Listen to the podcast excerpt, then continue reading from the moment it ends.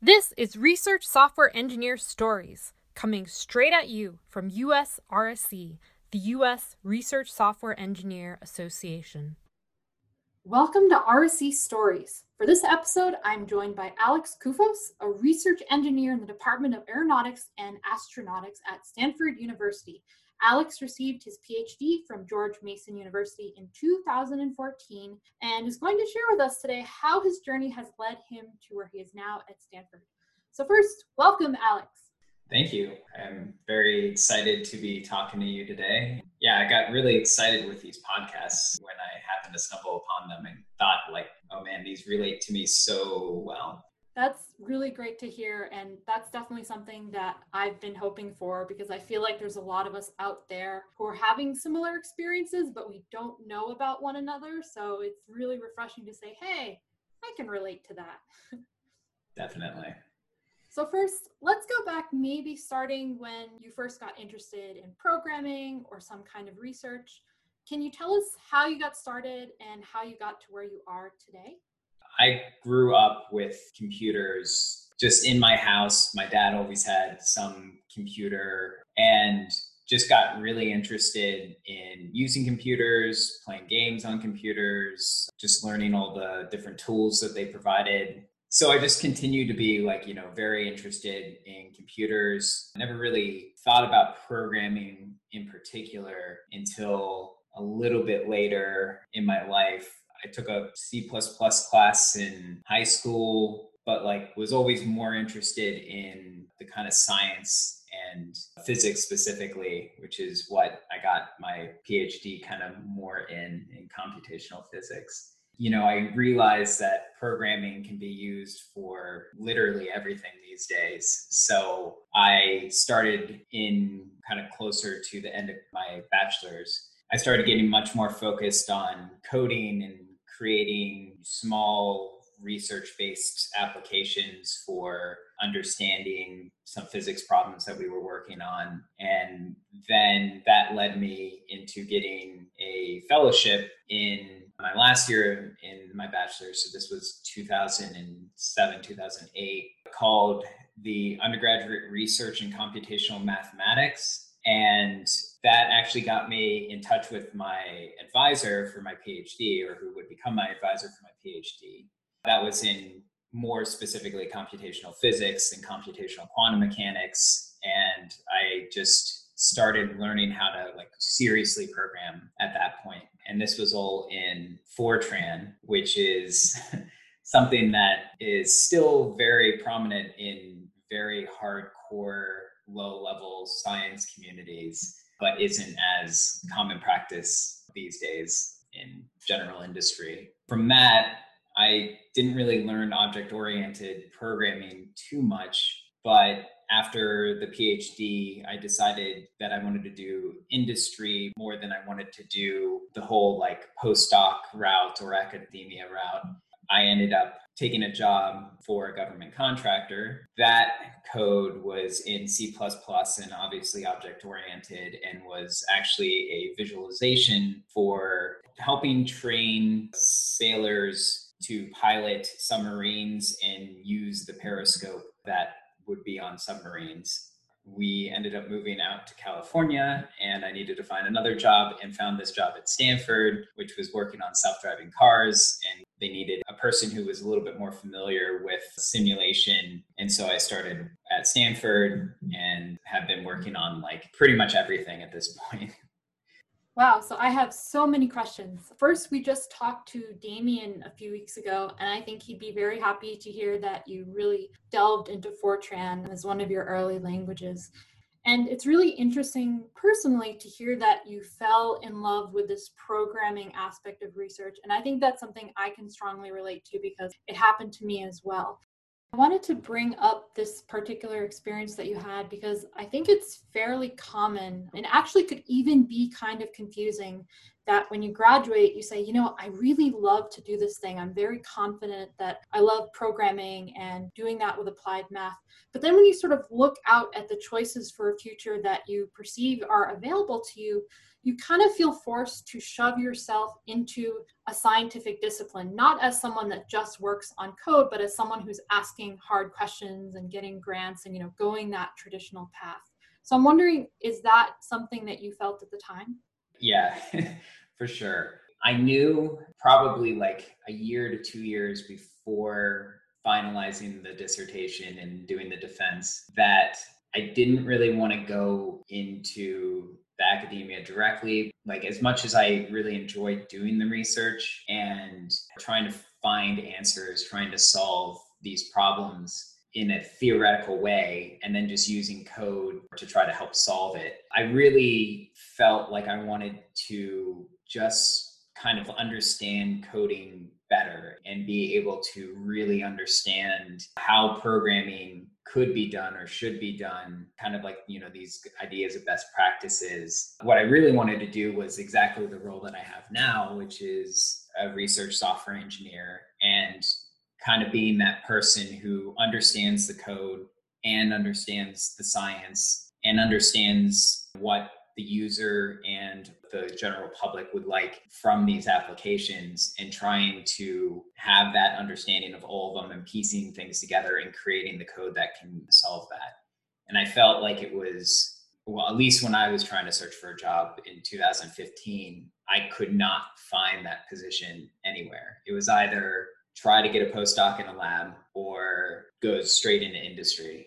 and when I found out about this program and about the USRSE, I was super happy to see that the thing that I was always looking for does actually exist and that people are promoting it and that there are other people out there like me who were interested in doing this and that there is a community that can help support finding more people this without having to struggle for you know months to a year or longer trying to find that ideal position that you want so let's talk a little bit about your current role in the context of research software engineering. You sort of already told us the basics of how you kind of found it, what you see your role as in the context of the lab. I'm wondering if you want to share maybe some specifics of the work that you've done, maybe a project that you think is representative, and then describe sort of what the role of a research software engineer means within that project.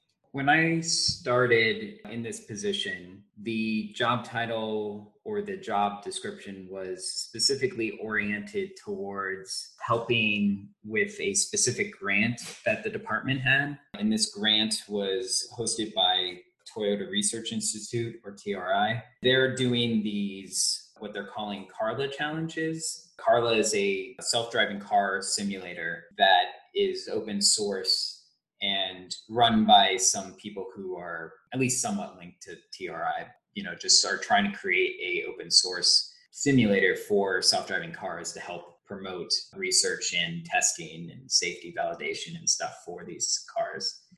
And so I was hired to help for these Carla challenges. And these Carla challenges were specifically oriented towards universities trying to create what we call AV stacks or autonomous vehicle stacks, which are the is the code base that will do all the parts of the self-driving. So perception, which is like sensing everything that's around you, some planning, which would be taking that perception and making some decisions off of it, and then control, which would be taking that plan and actually executing it in the car. So telling the steering wheel how to turn or how much to accelerate.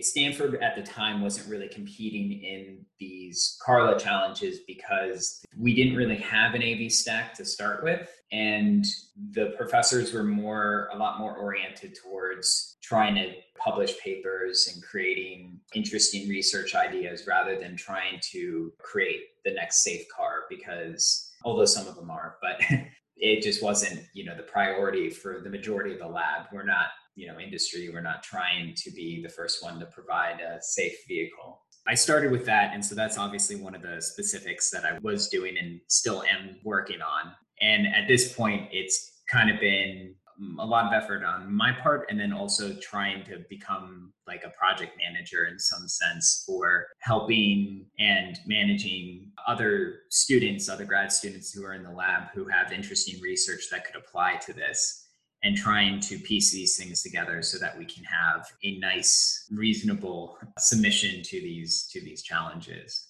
One of my biggest pet peeves with the whole just research industry at the moment and i think a lot of people i've talked to have similar feelings is this idea of publish or die kind of thing publish or perish the amount of publications you have to do these days to just get your name out there or to feel like you are doing something successful for the research community is kind of a little sad and I think leaves a lot to still be desired and a lot out with maybe the actual thoroughness or robustness of, of the stuff that you're doing or the research that you're doing. For example, in terms of the actual research engineering or the software engineering aspects of this, the things that always get left out are testing or documentation or you know the validation that you really need to have rather than just kind of like scanning over the results and saying yeah okay that looks right.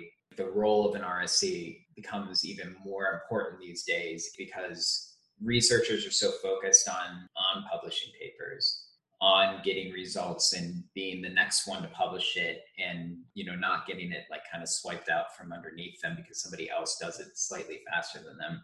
Having these RSEs around that can really try to understand the basic goals of the researchers and then providing a robust piece of software that can be reproducible, testable, and can be validated every single time you make new results or you find new results, I think is very pertinent and crucial. And I really wish more universities would focus on trying to find these people to help labs make even better research. Just because you're publishing a lot of papers doesn't mean that you're doing better than anybody else. It just happens to be that maybe you're really good at publishing papers, maybe you're really good at coming up with unique ideas but it doesn't necessarily imply that you are doing the best work that you possibly can if you're trying to rush a bunch of grad students who are also working on other things to create some code.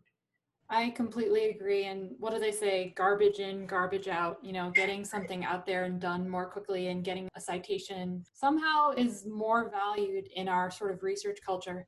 And something that I've been always sort of greatly troubled by is that the criteria sort of for validating a research software engineer is kind of the same model as a researcher. RSEs are being shoved into this model where your worth is based on still your publications. And alarmingly, obviously, it's, it's much harder to publish software. Most software papers, if you look at them, they might have the software, but then they're sort of wrapped around some kind of analysis, some kind of still scientific questions. It's rare to see a journal like JOSS where you just say, hey, here's the software and I want you to evaluate it for the documentation and what it does and the utility. And no, we're not, you know, we don't have a table of results here because that's not what it's about. I found out about JOSS relatively recently, I think within the last year, maybe right before the pandemic. And I had actually never heard of it before. And I thought that's a great idea, actually having a journal oriented towards the software itself. That also leads into the discussion of open source, which is I think one of the ways that people can at least get their work out there and have it be validated by others and to see exactly what stuff does. I, I, think one of the bigger problems, again, with all the research that's coming out these days is that people claim they're using these algorithms and that they work and that you know the results that they find seem great but most people don't end up publishing the code anywhere or even if they do it's not part of the review process at all. I think that's where these RSE positions really make a lot of sense. Not putting it directly on the graduate students who might not want to continue with programming later down the line, or at least not as their main career. Also, providing a resource for those graduate students that might want to do it, just knowing that that kind of position exists and it's something that they can strive for, rather than just having to assume, well, I either have to stay in academia or I have to go to industry and there's no in between. You totally just read my mind. no, seriously. in our roles, when we think about growing professionally and personally and acquiring new skills, and even kind of furthering our career in the sense having something to show for what we've done, if you kind of look, you know, we can't build up a long list of publications that say, hey, this is my value as a research software engineer, because most of our value is in the documentation that we write, in the tests, in the code, and there really isn't a straightforward and transparent way to measure that. And so open source provides actually kind of two things. It provides this beautiful way for us to like actually put our work out there so someone can look at it they can look at the documentation or the code itself or the test and be like huh they seem to be doing a good job. Of course it's kind of subjective you know you can imagine there'd be other ways to evaluate. But open source also I, I see it as like this really nice model for research too because it does practice this transparency and automation and best practices. And I do strongly feel that if you imagine a lab that's sort of very secret and they say, oh, yeah, we did this, but they don't share their code, if they just embrace some of these practices of open science, open source, it really would make the world just improve a lot very quickly. Yeah, I mean, I 100% agree. Yeah, we really need that guy in the sky from Rick and Morty, like, show me your code. Right. I want to go into a couple of questions that are probably a little harder to answer, and please just talk about what you're comfortable. But obviously, this past year has been to say was has been hard would be like the biggest understatement ever. We are in unprecedented times, and life is very different than anything that it looked like before. Knowing that RSEs are funded on grants and soft money, and that positions can sort of appear and then go away, what kind of challenges are you facing right now with your role? I think this is very much hitting home at the moment because so that grant that I mentioned earlier, this job that I have, they have this idea of this five year program, which this role was a part of, and that funding just ended entirely. So they were doing a kind of like a recompete, a new contract for the universities to make proposals for the next five years, which they're calling University 2.0. And in those new proposals, they decided because of COVID, they were not going to fund any of these kind of individual people type proposals. And it's sad because, like, I've been working with a couple of labs in the aeronautic and astronautic department for a while. And from what I've heard, even from people not in the department, but who have just talk to me outside that they are super appreciative of all the stuff that we've been able to do since I've been here. And they were asking before the pandemic whether or not I'd be interested in sticking around after the two year agreement that I had, the two year fixed term that I had. Pretty much all of that's kind of gone out the window now because of the pandemic, since, you know, Stanford's obviously reducing roles due to budget constraints and taking a more conservative approach on this. And then TRI doing the same, it ends up that instead of having this opportunity probably to have just continued this role and maybe a more, maybe not permanent, but at least a more longer term kind of thing that maybe had a future to it, it totally just vanished. And now I'm in search of finding something new which puts me back in the same position I was pretty much when I ended my PhD. And that's, again, trying to find this job that happened to be what I have now in this mix of either industry or academia, but not going full hog on either of them. That's just really awful. You find yourself in this terrible, really ironic position of I need to figure out how to recover most of my salary or find another job despite the fact that the work that I'm doing every day is really core and essential for the research of the group. How does that make you feel? Obviously, it doesn't make me feel great.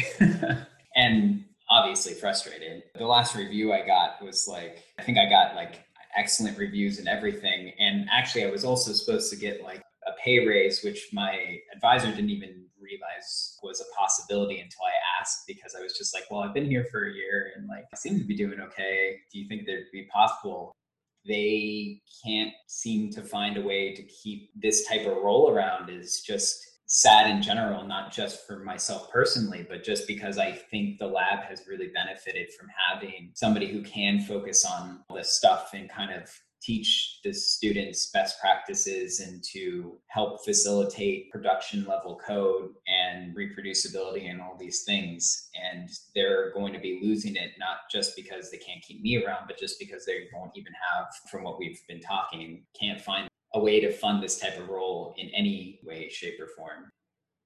I really appreciate you sharing this part of your story. I think it reflects kind of the quintessential issue with research software engineering, sort of across the board, especially kind of what you said about how you felt when you are on soft money, even when you are funded, maybe for a couple years, it is a constant source of stress thinking, well, maybe I don't have job security. I mean, arguably, nobody has job security. Do a really bad, bad job and get fired. But it's almost like a sure thing if you go into an RSE role. And then other times you just feel kind of lonely. You look around and you're like, well, who's advocating for me? Why is it totally up to me to figure out the funding and my role and the ways that I grow and progress? It's frustrating because you wonder about the opportunity cost of staying in your role. You know, I think they call it FOMO, the fear of missing out. What are these other opportunities out there? You know, maybe if you do venture into industry that you might be totally missing, but you don't know it. Yeah, I mean, I think all those are so true. And I also feel all of them like pretty much every day. You and I have talked a little bit beforehand just because I happened to reach out to you about this predicament that I'm in. I don't know if anybody's ever interviewed you. I think somebody should if they haven't. Just kind of like, you know, the role that you were able to get sounded super ideal when Alex had mentioned it to me having this team that actually could support research software engineers at Stanford that would then be able to kind of have this more job security that as long as you're doing a good job and you're helping these labs with various projects that they come to you know the group for to say i need somebody who's an expert in website design or i'm somebody i need somebody who's an expert in docker or i need somebody who's an expert in simulation or you know whatever it would be could come to some team of software engineers research software engineers I think sounded super ideal. But then obviously I talked to you and it's not quite as heavenly as that sounds. but still a lot of you trying to find money yourself rather than it being advocated for you. And it's sad that that type of structure doesn't exist for our types of roles and that you can have some people advocating for you but only to some extent because again it's just not an official thing that most universities are willing to at this point or maybe just aren't even aware of that they need that really hits the nail on the head. And it would be fun if someone interviewed me I can give you the short story. I saw a really strong need for something specific, actually, containerization at Stanford. Mm-hmm. And I worked with the head of research computing, and we put together a role, which has another title, by the way, but you know, on paper, it's a quote research software engineer. That would be for two years. It was funding from a lab in the School of Medicine, and then a little bit of funding from actually research computing. And after those two years ran out, it really has been just a consistent how are we going to recover your funding? But on the other hand, we have to kind of try to strive for the change that we want to see. So sometimes, you know, I will feel upset or down that, well, nobody's coming to me with projects and I have to recover my salary and it's not valued. But I feel like if anyone is going to make change, why not be me? Why not try to do as much as I can to, to, make a service, to get people aware of it, to kind of slowly build up enough awareness. So maybe someday the university will take notice like, hey, these people are kind of important. I'd like to think that someday we will have an official group. It's, it's something I struggle thinking about because I really don't want to be a manager. so I'm trying to do everything that I can to kind of move toward that slowly without actually having to be a manager. But you totally hit the nail on the head. It is very lonely at times. It's frustrating. It's challenging. Uh, I guess that's the reality we live in. it is definitely what I'm, I guess I'm going through now as well. But I think you're definitely right about having to be the person who wants to to advocate for yourself and to push this type of role in a more general thing for the university by trying to make the change yourself by pushing that effort, by trying to find the right people to talk to. Anywhere I can help, I would love to be able to help with trying to make this a serious thing at Stanford. I'm not really sure if we can make a difference, but I think we should try. We're coming up on time, but I wanted to quickly give you a chance to use the podcast as a bit of a sounding board. What kind of opportunities, either within or external to Stanford or academia, are you considering for your next steps? Because I'm currently doing robotics related work and programming. I've been actually looking at a couple more industry direct positions. One of the reasons I kind of avoided the postdoc position originally was because of this idea of, you know, every year having to find more funding for yourself. And industry is obviously a very good place to get a lot of coding experience and to better understand kind of some of the best practices that at least one group does. But one of the things that I keep noticing with all the roles that I've been applying to is even though they say they want a kind of generalist, they almost always have a specific role that they have in mind for you. And then they start kind of grilling you on that one thing. And they don't really seem to understand, or maybe they just don't care because they don't need that, all the little nuances that a RSE might understand that general researcher in a specific field might not. What I've been looking for and what I'm trying to find, which I still just, it seems to be a little bit hard, is to find this kind of more generalist robotics type of role or even just a generalist kind of research software engineering role where they want somebody who is well versed in various topics kind of understands the systems engineering sort of way of looking at things, trying to see the big picture and kind of trying to whittle that down into designing a system that would make sense to get to your end goal. I think one of the things with the industry positions these days is that they feel like they've already have those answers and they're looking for very specific people who can solve one piece of that puzzle. I'm looking for being able to come in, see problems that exist, taking a large look at all of it, trying to come up with solutions that will get us to the goal that they ultimately want. Awesome. If anyone listening is offering a role or knows of roles that would be of interest to Alex, we will include his contact information alongside the episode so you can reach out.